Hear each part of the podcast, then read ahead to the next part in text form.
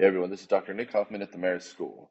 Welcome to Tales from the Social Studies Department, the podcast where the students tell you the stories that they wish were on the curriculum. Hey everyone, this is Dr. Nick Hoffman at the Marist School. Welcome to Tales from the Social Studies Department, the podcast where the students tell you the stories that they wish were on the curriculum. What makes a player great? My name is Emmett Probst, and I'm joined today by Bryant Lisby. And today we'll be discussing our top 10 college football players of the last decade. Our lists are based on, and not limited to, stats, championships, and awards, but most of all, it's up to the straight up talent and wow factors that we see when we watch college football. Let's get into it. Good morning, y'all. All right, I'll get straight into it. By number 10, I got Tre Mason, Auburn legend total beast in 2013. Really came on the second half of his junior year.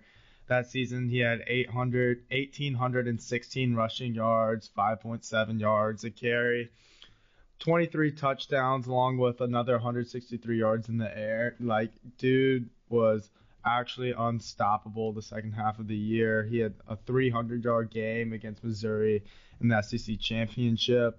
I mean, it's like he couldn't be tackled.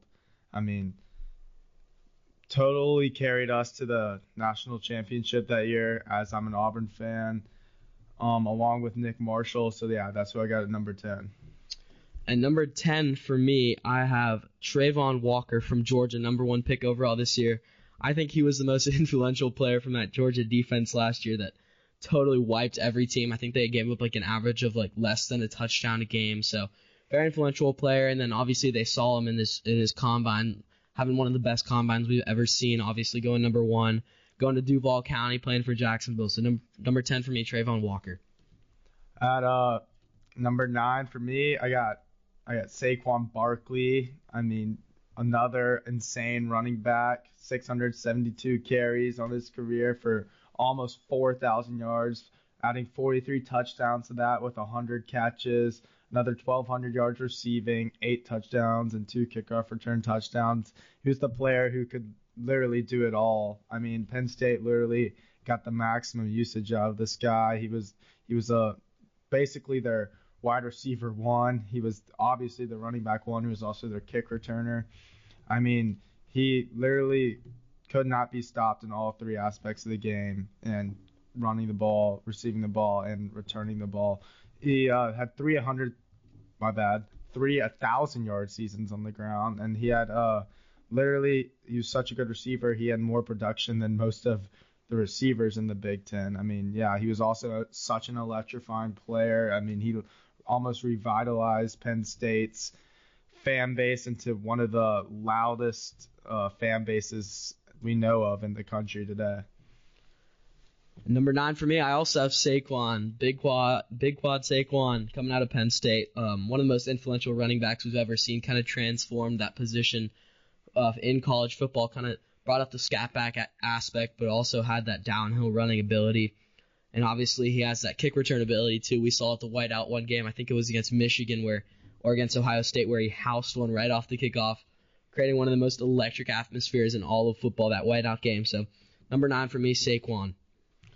At number eight, I got um, Mr. Drip Baker Mayfield from Oklahoma.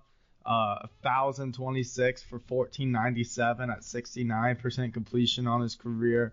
14,607 yards passing, another 130 touchdowns, only 30 interceptions, 1,100 yards rushing, basically, and 21 more touchdowns on the ground. I mean, he was a former walk on. He the most swag out of anyone ever from Oklahoma, in my opinion. I mean, when he swung that flag around, stabbed in the middle field, that that was pretty awesome. He won the Heisman in 2017, and uh, he went to two college football playoff games, barely lost to Georgia that year in a very close game, which went to overtime. He was the two-time Big 12 Player of the Year, third most, or actually the most touchdowns in program history, pardon me, and he absolutely torched college football during his time with Lincoln Riley at Oklahoma. Could I mean there was no answer to him. I mean the only game he lost it was only because Georgia outscored him. Number eight for me, I have Mark Ingram. Uh, I think he's one of the best uh, running backs to ever come out of Running Back University, Alabama. Um, he had uh, almost three thousand yard seasons in tw- 2009. He had almost a 2,000 yard season on the ground. That was obviously his Heisman year. Mark Ingram could have won the Heisman two years in a row. Um, Mark Ingram obviously went to the NFL, was a big player for the Saints for a couple years, played for the Ravens. Just a good downhill running, a guy that you could really rely on and trust that he could get those hard fought yards downhill. Not a super flashy guy, but in college he scored and he got yards. So Mark Ingram, number eight. At uh, number seven, I basically have an upgraded version of Saquon Barkley here. I got Christian McCaffrey from Stanford. He had one of the most incredible seasons in college football in 2015. He had 4,000 or almost 4,000 all-purpose yards, 2,019 rushing yards, 645 receiving yards, another 1,100 kickoff return yards, and another 130 punt return yards. I mean, they're literally this guy. There's nothing he couldn't do. He was Stanford's wide receiver one running. I mean, he was just that guy's offense. I mean, he one cut legend. He made one cut. Just acceleration was crazy. He would just fly by everyone on the field. I mean, totally robbed of a Heisman Trophy. He closed his uh, 2015 season with a record 368 all-purpose yards in the Rose Bowl as he and Stanford totally wiped Iowa. I mean, he he was electrifying, lit up the field in every aspect of the game. I mean, by far the best player, in my opinion, to ever come out of Stanford. So that's who I have at number seven. Number seven for me is Deshaun Watson. Some people may think this is a little bit high, obviously winning that 2016 national championship. And it really pains me to put him here, Bryant, because I do not like that Clemson team with Deshaun Watson and Hunter Renfrow, which beat my beloved Crimson Tide in the national championship in 2016. Deshaun Watson, though, so influential, kind of revived that Clemson program and brought them to that success that they had for those five or so years. Obviously, the, the last year they kind of struggled with a uh, forgot the forgot the uh, new quarterback's name, but um, you know, Dabo will get them revised, and Deshaun Watson kind of brought Dabo to light and kind of brought those recruits in, and Deshaun Watson so influential to that program, so he's my number seven. I don't think that's high at all, or like I think yeah, I think actually a little low, but anyways, moving on. Number six, I got Johnny Manziel uh, as Christian McCaffrey was kind of an upgraded version of Saquon Barkley for for a comparison. This guy is kind of, in my opinion, an upgraded version of of Baker Mayfield. I mean, if Baker Mayfield was Mr. Drip, this guy is Dr. Drip. I mean, he had 7,820 yards passing in his college career at Texas A&M, 63 touchdowns, another 2,000 yards rushing with a 30 more touchdowns on the ground. He was one of the most exciting players in SEC history. I mean, everyone. I mean, this dude got Texas A&M so many views. He was making ESPN. I guarantee you so much money, or whoever was streaming his games. Um, everyone wanted to watch this guy. He was a lightning rod on and off the field. I mean, his backyard kind of football was absolutely so much fun to watch. Scramble out of the pocket 30 yards backwards, having a couple 300 pound defensive linemen chasing him, just jukes him out, doesn't even care, throws it up in the air, let his receivers make plays. He was a, a great dual threat quarterback. He was also one of the first ever quarterbacks in college football to be a part of an air raid scheme, which is very prevalent nowadays and be- translates well to the NFL, even though this guy didn't really translate well to the NFL due to his his uh, copious partying habits.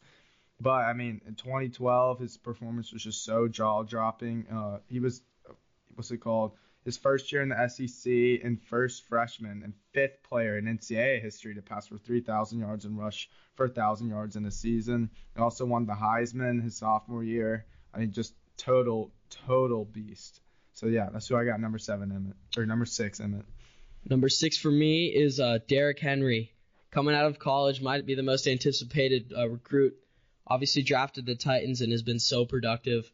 The only reason I don't have him higher on my list is because I think he absolutely robbed that Heisman Trophy off of Christian McCaffrey, like you talked about. But his college stats are absolutely incredible. In that 2015 season, he recorded 2,300 all-purpose yards which is just electric. 406 of the, uh, excuse me, 2,219 of those on the ground. So they fed that boy and let him eat, and he ran downhill, destroying defenses. If I remember, if I remember correctly, I think he ran all over that Auburn defense in 2015, which is not easy to do because you know Auburn gets those big boys on the line. But Derrick Henry would be higher if he if he didn't rob that Heisman Trophy off of uh, Christian McCaffrey. But yeah, Derrick Henry, there you go.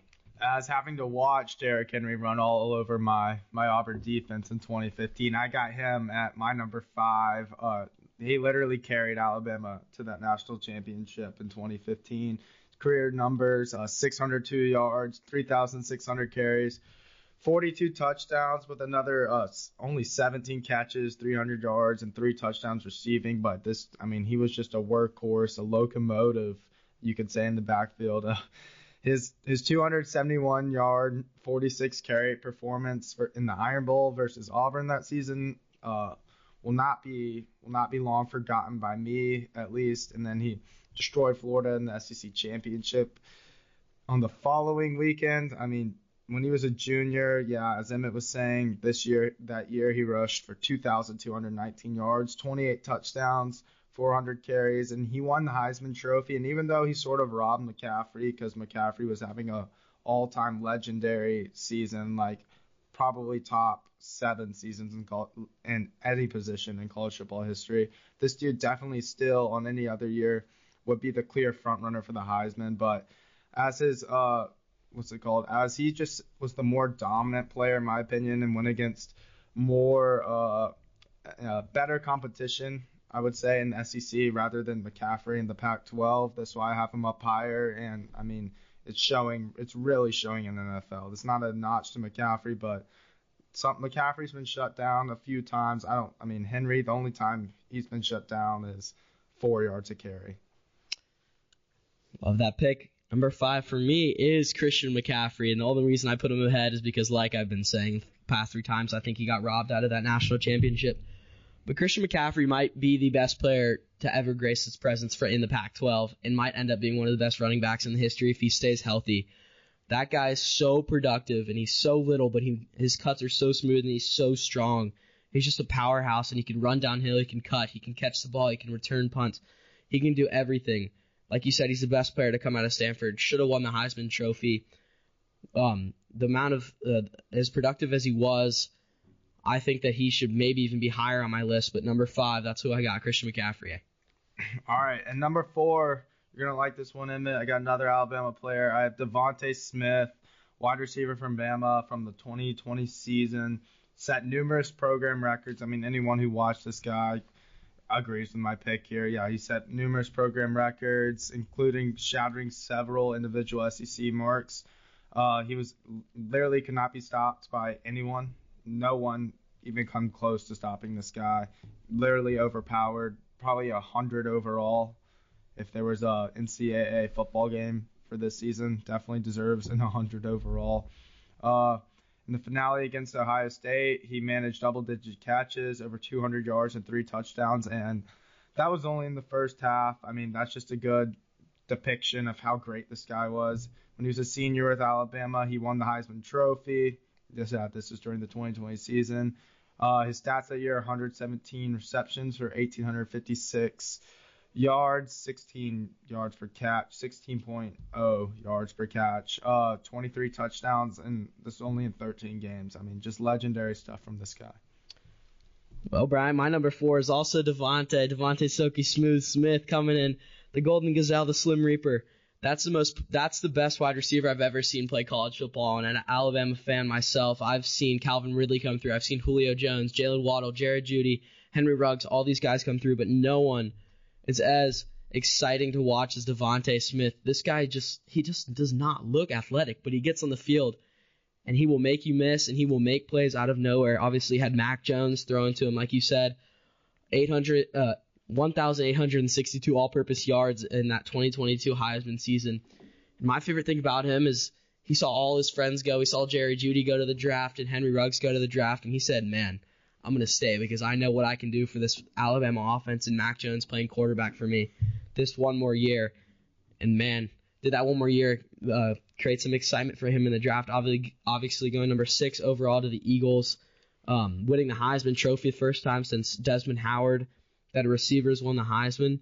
But DeVonta Smith obviously carried Alabama. I think he had two what 200 yards in that national championship in the first half. So yeah, DeVonta Smith There you go, just outside my top three.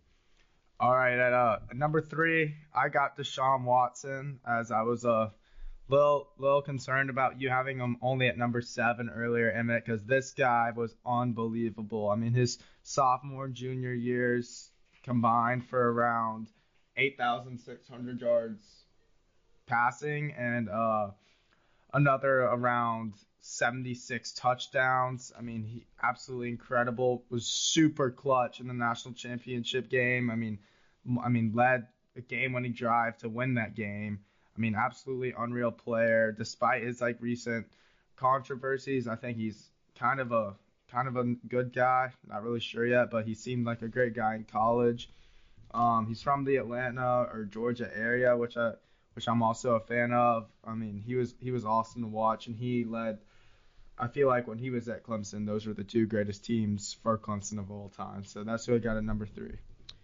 Number three for me is Jadeveon Clowney. I think he might be the best defensive player that we've seen in the SEC in the past 10 years, and I stand by that. In uh, 2013, he had 28 solo tackles with uh, 11 assisted tackles.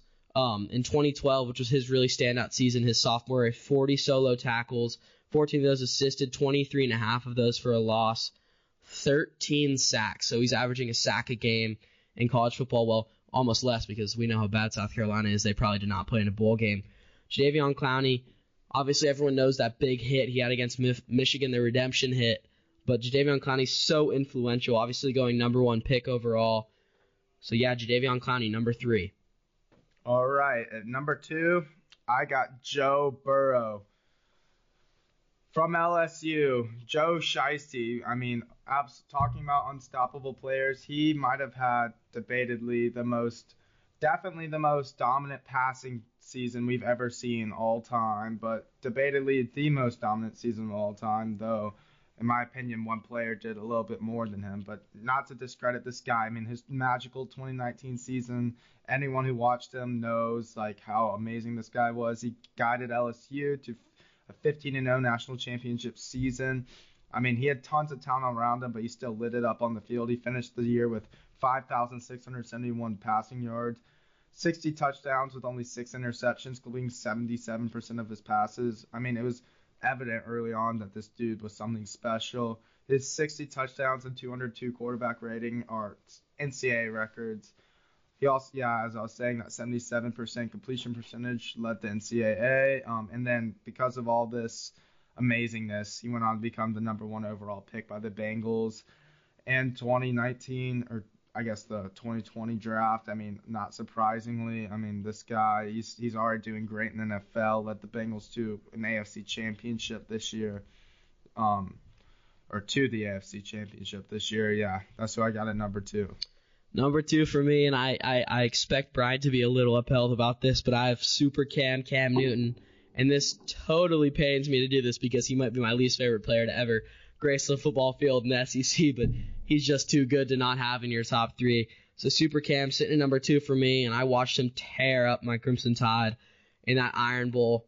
Um, just such an annoying player to play against because he's shaped like a tight end and runs downhill at your defense. And I mean, what can you do against a guy the size of a tight end who can launch the ball down the field. So Cam Newton, number two for me. Yeah, so for my number one, I'll cue the Superman music.